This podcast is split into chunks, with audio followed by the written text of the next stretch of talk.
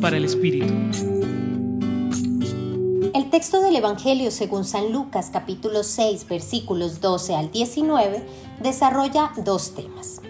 El primero inicia en el versículo 12 recordándonos la elección de los doce apóstoles y luego en el versículo 17 nos muestra una gran multitud que desea acercarse a Jesús. Para Lucas, el ministerio de Jesús inicia antes del llamamiento y la elección de sus apóstoles, palabra que puede traducirse como enviado. Pareciera que Jesús, luego de enseñar, sanar y reconocer su misión, necesita de algunos colaboradores a su lado para continuar su itinerario.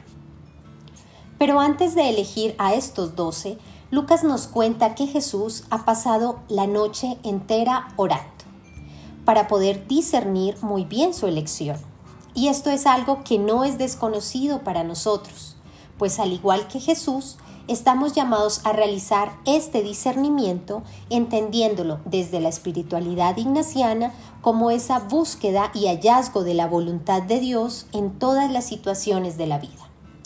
Luego, Jesús baja junto a estos doce y se encuentra con una multitud que se acerca para escucharle y ser sanada.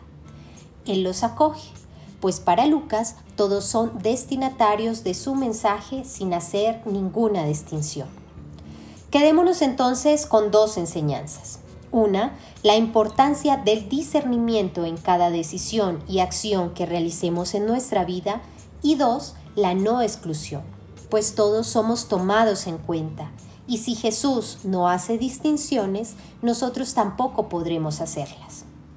Hoy también nuestra iglesia, en este contexto del Evangelio, recuerda la fiesta de dos apóstoles de Jesús, Simón y Judas. En el texto que hemos reflexionado aparece en primer lugar Simón, a quien llamó Pedro, y luego aparece la mención a Judas, hijo de Santiago.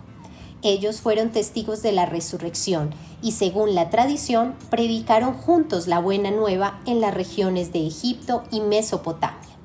Sigamos entonces siempre en esta actitud de oración y discernimiento al modo de Jesús y sus apóstoles para llevar a quienes más lo necesitan esta buena noticia.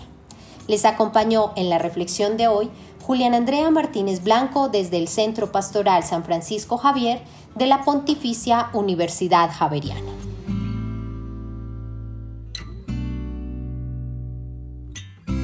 Escucha los bálsamos cada día entrando a la página web del Centro Pastoral y a javerianestereo.com.